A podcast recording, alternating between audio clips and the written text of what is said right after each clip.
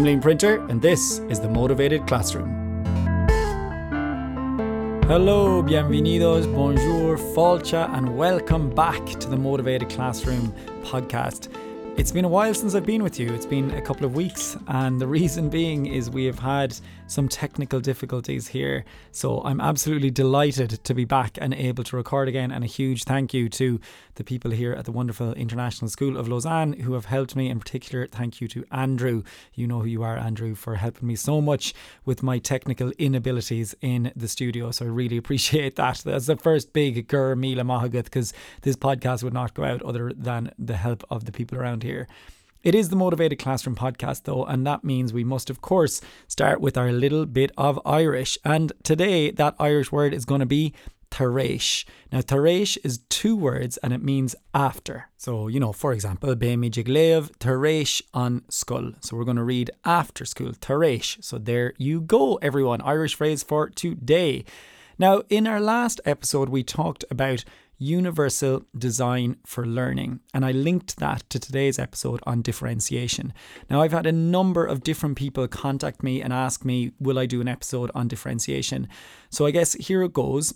And I just want to kind of give a little bit of context to this first. I certainly would never class myself an expert in differentiation. Well, in anything really, I'm still learning all the time. So this is just my take on it. It's just the way I do things, the way I try and differentiate. I'm always trying to learn ways to do this. And I actually think it's really one of the most complex and difficult things that we have to do as teachers is supposedly to make the learning individual to each and every person in front of us when some of us are teaching 150 200 different kids every day so how on earth do we go about doing that without going completely crazy so i think it's really really important that we think not to be too hard on ourselves. Try your best and do your best with what's in front of you, but to remember that we're human beings and there's only so much you can do. So, as I say, today is my take on this whole differentiation issue, and I do want to talk briefly about universal design for learning first.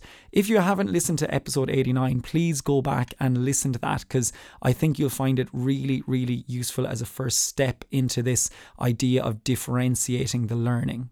So, if you remember from last week, differentiation and universal design for learning are similar but different. Universal design for learning is about planning the learning to allow various access points to the material. So rather than it just being simply a lesson where we're going to read and then write a summary, having maybe a couple of different ways to access that learning for those who maybe don't particularly like reading every single day in every single class or that struggle with reading. So we have a couple of different access points or exit points that they can show their learning in different ways. So that's us planning in advance, knowing that we've got very different learners, unique learners in front of us. And actually, I posted something on Twitter about this this week and it got quite a bit of traction. And that was that I, you know, I'm currently teaching a variety of different stories as I do often with my, my learners. And right now I've got a few different stories going at the same time. And one of them is in my year nine class, who are students in their second year of learning Spanish, aged about 12, 13. And the first day I taught some of this story, it was an absolute chaotic disaster. I felt awful afterwards. I felt like stressed. My heart rate was up. I just thought, whoa, that was awful. Couldn't control the class, what was going on. They weren't listening to anything I was saying. The routines didn't matter what I tried. I had to really try and be strict with them. It just wasn't happening in the way I liked it to happen. And the very next day, with the very same students, and me, the exact same teacher, in the same classroom, in the same school, in the same context, it was amazing. Absolutely brilliant class. So fun, so engaged, listening to everything. Really hilarious moments. We were all laughing and learning, and it was just one of the best classes I've ever had. And that was the exact same group of students, exact same teacher, exact same school, exact same context.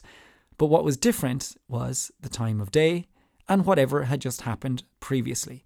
So it's really important to remember that when we are involved in thinking about our differentiating and making sure that our class is open to all of our learners in the best way possible, sometimes there are things that are just a bit out of your control and you don't really know why or what's going on.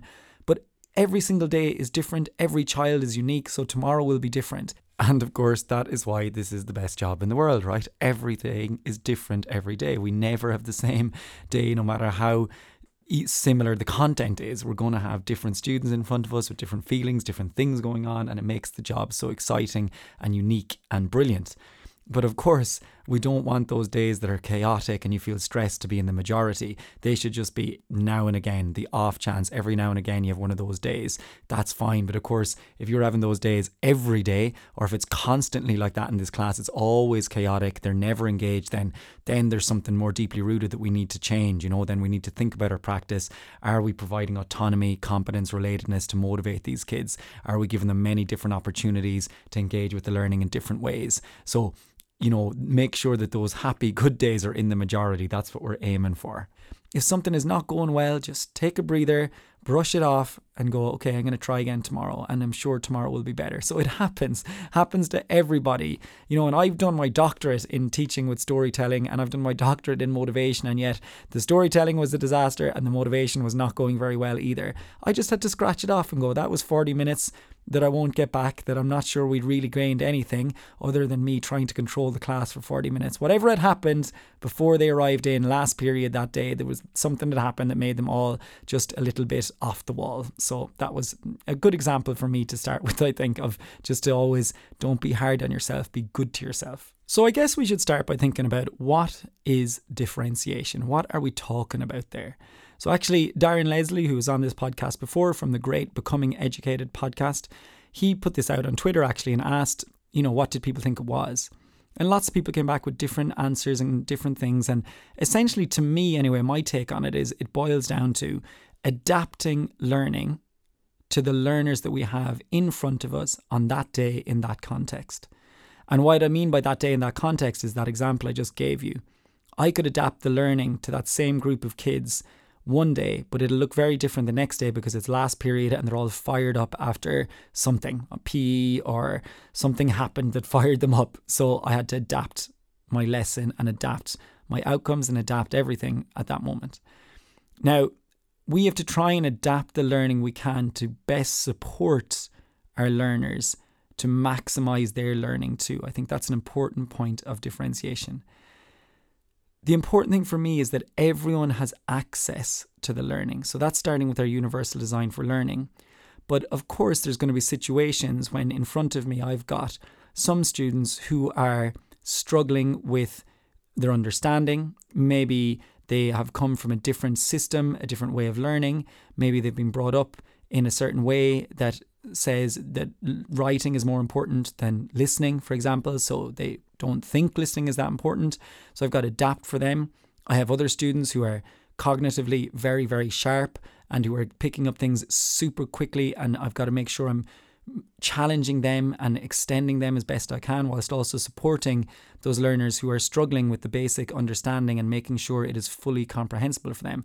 That is differentiating our learning, having different tools at our disposal that we can use in order to keep the challenge optimal for everybody. And that is really tough. So, as I say, this is just my take on it, okay? And yes, I've got many years of experience in the classroom with different learners, different contexts, but that doesn't necessarily mean I've got any more expertise than you in this area, that's for sure. And I've always had different levels in front of me. That's that's part of being a language teacher. No class is going to progress at exactly the same point and everyone acquires the same language and the same words every single day. We just know language acquisition does not work like that. It's complex, it's messy. People pick up different things at different times. So how do we ensure everyone is still challenged.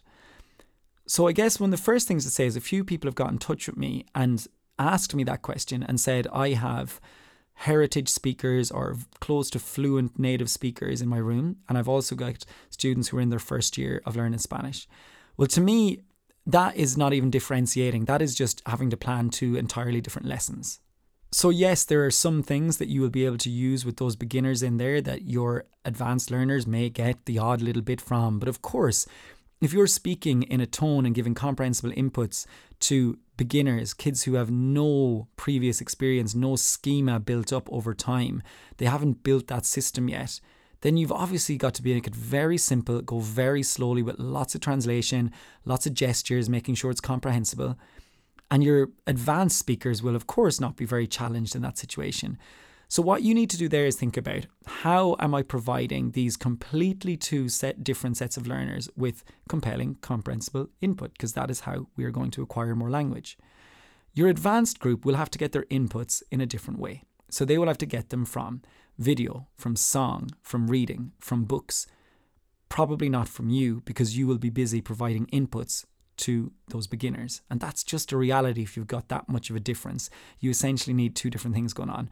Okay, you could both be looking at you know, foods and restaurants and eating out. And with the beginners, you could be doing a story about going to the restaurant and the different things that happened while those advanced students could be watching videos about eating customs in different cultures, how it compares between your local custom, wherever that uh, country that you are currently in, if you're, say, a school based in Iran, what would the eating customs and traditions look like in comparison to some Hispanic countries like Colombia, Venezuela, and Spain, let's say, what is different? They might have to look up some YouTube videos, some articles, go through them, pick out things, keep it compelling. Maybe they'll have to talk to their parents about it, what it's like in their context, and then try and come up with different ways to explain that in Spanish if they're advanced learners.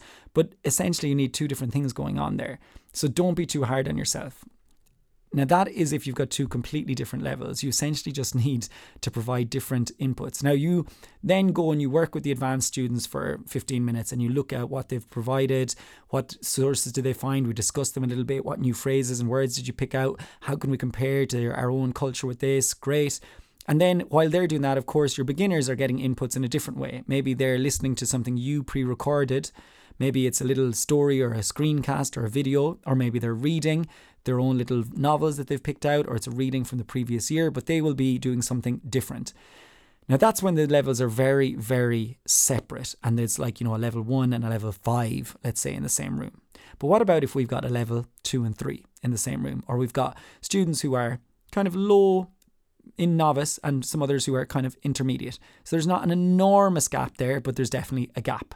Well, as I spoke about in previous episodes, the good thing is the research would show us that those advanced students in that room are not being disadvantaged in any way and are not going to do any worse off by being in a mixed ability class with other students who don't have as high a level as them. It will greatly benefit those with the lower ability or those who don't have that level yet, whilst not disadvantaging the others. So you, you can rest easy with that. Now, of course, they still need to be challenged and you still need to make sure the materials challenge them. So let's first of all talk about a few ways not to do differentiation. So the first is accept now again we're talking about two levels that are relatively close. They're still different, but they're not like level 1 and 5, okay? Just to be clear on that. They do need different tasks because they're completely separate in what their schema and their previous experience has done for them. When they're kind of similar, we don't, or if it's in the, even if you have all your kids are, say, level two, and you have some students who are doing fantastically, they're getting 95, 100% in lots of the things you do, and other students are maybe not doing so well, they're getting 40, 50%, they're still struggling with some of the basic understanding. That type of differentiation. Don't differentiate by task. So we don't want to have an easy task and then the same task just made much more difficult for those who you think are cognitively able to handle that there's quite a lot of research around this, particularly from the Education Endowment Foundation, have done a lot of research into this, looking at the fact that differentiating by task is disadvantageous to those with the lower cognitive ability at that time. So they're not being challenged. Essentially, you're dumbing down content for them when really they're able for the better content, they just can't access it because of, let's say, language difficulty. Or this often happens with students who are in an EAL program, so English and additional language. They have come to a school where the whole language is English, but they have come from, you know, a different system from Turkey or China or Iraq, and their English level is maybe not there yet to fully be able to express themselves the way they would like to. They're, you know, a low intermediate, let's say. And teachers of mathematics and geography and science and all different things essentially just make the questions really easy for them, like true or false and things. And really, what the research would show us is this is not good. They want to be challenged. They're really good at this stuff, but just in a completely different language. So, in our classrooms, in our language classrooms, we have to try and make sure that we don't differentiate by task. Instead, you want to give them different access and more tools so that they can access that more difficult task. So we keep the task challenging, but we give our learners more tools to be able to use that task in the best way possible. That's how we differentiate. So, whether those tools are providing more time, uh, 25% extra time on a test, for example, providing access to a computer if their handwriting is really, really difficult or they struggle with that writing things by hand and they find it easier computer, give them a computer. Put a spell check on. That's fine. Let them have that. You know, we can get to the precise accuracies of the language later. So there's lots of different tools we can give them, or translators, or we can give them the starter sentences so they can actually access the material. That's differentiating, keeping the task challenging, but giving them the tools to be able to succeed. Now, for those of you who work in classrooms where you're preparing students for, let's say, state examinations or, you know, national standardized tests, and you'll know that sometimes what happens in these tests is that students who are let's say in higher level and standard level, they are sometimes given the exact same text, so the same reading, same challenge is there, but the questions are different or are more challenging depending on if it's a higher level or standard level. So, is that differentiating by task? Well, it is a little bit, kind of, but these are older students who are doing a big state exam who have many, many years behind them of, of doing the uh, language already. And you have, let's say, a higher level and a standard level.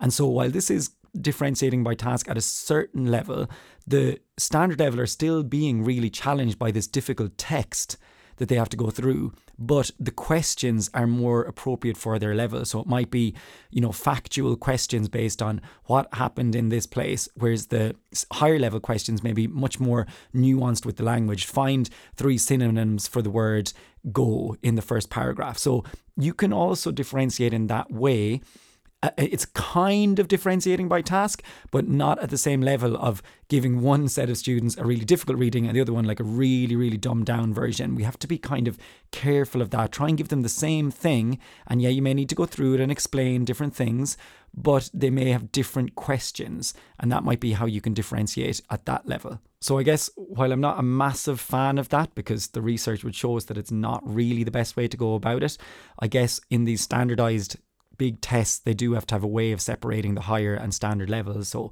that makes sense to have different questions when it's at the classroom level, the formative tasks, the everyday tasks that you're doing, it's much better to try and give those students who need the tools the tools that they need. So give them what they need to access the learning, whether that is access to Google Translate, whether that is starter sentences, whether that's extra time, whether that's working with a partner who can help them to translate into their own language. These are tools that you're differentiating for them to help them access the learning. Now, I have heard some teachers say things like, but if I give them the tools like the starter sentences or access to, you know, a translator for certain words, like that's not really fair on everyone else. Like, you know, that that's not fair on the strong students. The strong students are those with high cognitive ability. They're still going to do really, really well. You're just helping the other student to access that learning at their level, giving them more time, giving them more tools to be able to feel success. And even what we do here is sometimes we exempt them from certain strands of, of accuracy and precision in their writing, for example. They're exempt from the, the spelling and the accuracy. It doesn't count because we want them to have access to the material. We want them to be able to learn like everybody else. So, you know, it's not about comparing one student to another, it's giving them all access and being able to all succeed at a level that is right for them and appropriate for them at that time. And just one other point on this really is just to be careful of the language that you use. So please try not to use words like weak student or slow, even worse, or you know anything like that, just low ability.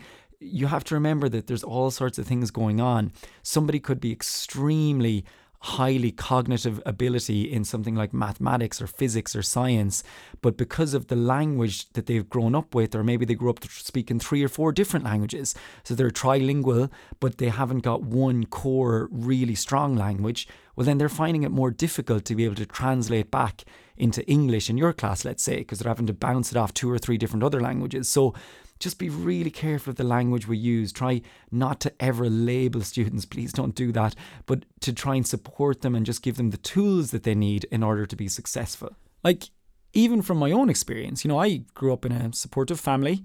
I went to a fairly good school. I have loads of privilege behind me. I'm so thankful and so lucky and fortunate to have had that. Yet, there were classes that I needed extra tools to be able to access and cognitively engage. And examples like physics, mathematics, I struggled with these concepts. I found it difficult when I was studying them, and I needed help. I needed more tools. I needed the definition of that, whatever it was, the theorem in mathematics, or if it was to do with some of the stuff in physics around electricity and all the different labels in the diagram. I needed that. I needed those tools so that I could access that. Yet I was I wanted to be cognitively challenged. I didn't want some dumbed down question. I just needed some more tools that maybe another person who was really fantastic at physics didn't need. So that was the student or the teacher, I should say, differentiating by making sure I had a vocab list of the words that explained to me the different things and that the diagrams were labeled so I could see what was going on, for example.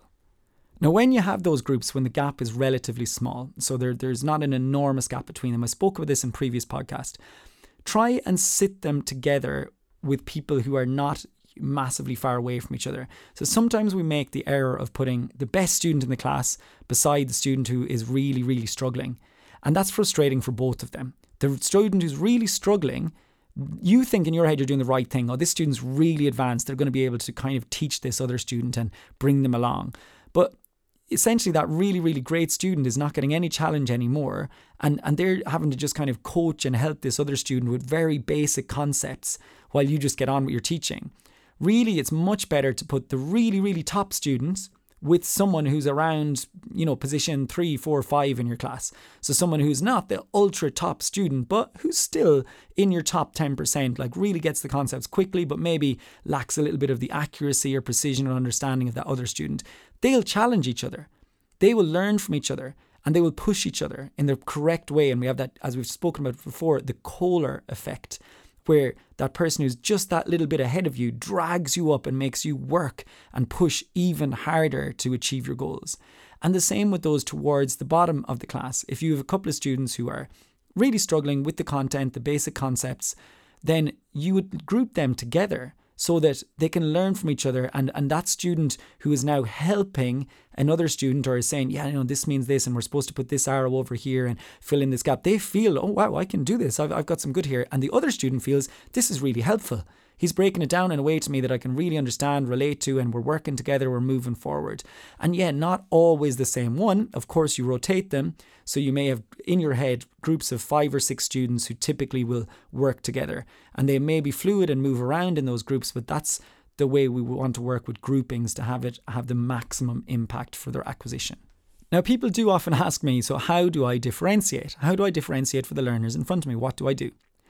And the number one way I would say, and again, this is just my take on it, is through questioning. The questions I use in my class, I think I read in Doug Lemov's book, Teach Like a Champion, that on average a teacher is is asking uh, something crazy like 650 questions a day, or it could have even been higher than that, because you're constantly asking questions. So how we use our questions is vital. So in my class, I've got those really great learners who are really pushing on. They're getting stuff really quickly in the story or the special person interview or the reading that we've just done. And I have other learners who they're still struggling with some of those basic words. They still need more repetitions. And they're, they're getting it, but they, they need more repetitions. So, my question to that advanced group or the ones who are really getting it quickly is going to be much more challenging than it is to the students who are doing the same text, the same story, the same inputs, but they'll have different questions. So, my students who are struggling a bit, they might get a, an either or question or a question that is quite easy to answer, answer. You know, does the boy like to eat hamburgers or does he like to eat elephants? And then, of course, they'll know from that context, my voice, the correct answer here is hamburgers because I use the word eat. Yet, over to my other students, exact same content, then I might turn to them and go, yeah, so he likes to, to eat hamburgers, guys, but why is that? Like, what did he used to eat that he's, he's not a big fan of anymore? Now, it's okay that the other students may not understand every single word of that question. When the student feeds back to me and they say, Oh, well, he used to eat lots of ice cream because he didn't like hamburgers, but now he eats burgers much more. And that's from the student. Then I will now replay that to my beginners in a way that I'm going, Yeah, that's right. He now he eats lots of hamburgers, but in the past, he used to eat ice cream. You're right, guys. Yeah, thank you for that. So, through my questioning, I am challenging, pushing those learners, whereas I'm breaking it down in easier either or yes no questions for those other learners. So, the first thing to think about is the way you use your questions. And a really good tip for this is just script some of your questions. Not every question, but script five easy, five challenging ones, and just have them there in front of you when your class comes in. And then you will reminds you to ask different types of questions to different learners and not to and to always make sure that those students who are really getting everything really quickly, you, you push them and extend them with more open ended, higher order questions. And you're helping the others with understanding questions until they get to that point. And they will get there, let's not forget. They will get there. It's just that they need more tools to help them get there. Now, another way you can differentiate really effectively but still maintain a comprehensible input approach in that you are trying to give lots of compelling, interesting inputs is when they're reading. So, even if the text you're reading is potentially not that challenging to some of your more able learners and the ones who have more experience with language, they may not be that challenged by understanding it. They're getting everything. But would they be able to explain to you the difference of you know, for example, hablaba and habló, like he used to speak and he spoke, imperfect and pretérito indefinido. If they can't, then point that out to them and say, oh, so what's the difference here? And then they might not be able to. And then you may say, well, this one is a repeated action, this one was one action. And why is that? What are some other examples of that? And then you're now going over to the other group and asking them more basic questions. So, what I'm trying to get at here is you can have the same text, but very different questions. So you can provide different questions, much more challenging questions when you provide a text or a reading using the same text, and that suddenly becomes much more challenging. Now, the other great way to differentiate, of course, is by using different tools and accommodations that we have in many schools to help our students who need those extra supports. So these are in place already, but it's really important not to forget these, even when you're doing like what we would call a formative task, just like a little writing task in class, or there's some reading task going on and you want them to do something and you think, well, they have a test based accommodation of an extra 25% time, but give those for the formative tasks too. Have something set up for the other learners, whether it's looking at a song or doing another reading or some more way to get inputs through Duolingo, for example, while those other students are using that extra 25% and having that extra time. And it makes a big difference. The extra time is a really important way to differentiate the learning. So things like allowing students to use a computer rather than writing by hand. So, this is particularly useful for those students with diagnosed learning difficulties such as dyslexia or students who are maybe really struggle with their handwriting and it takes them a long time, whereas they can do it much more quickly when they're allowed to type. And there we are providing a tool to them that allows them to show their learning in a way that works for them without hindering their level of inputs that we're giving them. Then, of course, allowing spell check to be on for some of those students, providing starter sentences for them. So, today, just today, I had this. I had my students write out the story that we've done together in class. Now, for some of those students, they just was pen and paper, write the story. And you've got a five, ten minutes to write as much as you can. For the other ones, some of them were using computer, some had their spell check turned on, some of them had an extra 10 minutes at the end, an extra 5 10 minutes while everyone else was doing some Duolingo. And some of them, I gave some starter sentences, key structures to help them with writing their story, like goes to, forgot, went, uh, was scared. And I gave them those with the translation so that they could now have a much better go at writing that story. This is differentiating the learning, really helping them to still really be challenged, but to engage with the piece just like everyone else. Another one that's really, really good for those learners is a list of key terms and definitions. So, a list of the question words that you give them when you give out a test or an exam, a list of classroom items that you use often with translations or pictures, and letting them use their own language to respond to questions. Now, I say their own language, and that's fine if you don't understand it, if they're writing in Polish of course, if it's a test, you're going to need to understand. But in a homework task or in something that you're just asking them to read and think about or read and reflect, it's okay if you don't understand it completely and they wrote something in Polish. They're interacting with it, they're translanguaging, they're building the system. And we know that the more contact they have with their home language and support of their home language, the better they will acquire the language you are teaching. We know this from the research. So there you go. I hope that was useful. Just a bit of a chat about differentiation, how I go about it in my classroom. And as I say, it's just my take. I'm sure there's many different and better ways to do it. Please do share and let us know how you go about it in your class. Thank you so much, especially to all you patrons for continuing to support the podcast. I love you guys. Thank you for keeping me full of coffee and crisps, of course. Guramila Mahagav, August The Motivated Classroom podcast is an original production by Liam Printer.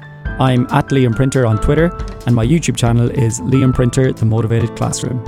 Full podcast notes with links to resources are available on my website, liamprinter.com. For more, find and follow the Motivated Classroom podcast on Twitter, Facebook, and Instagram.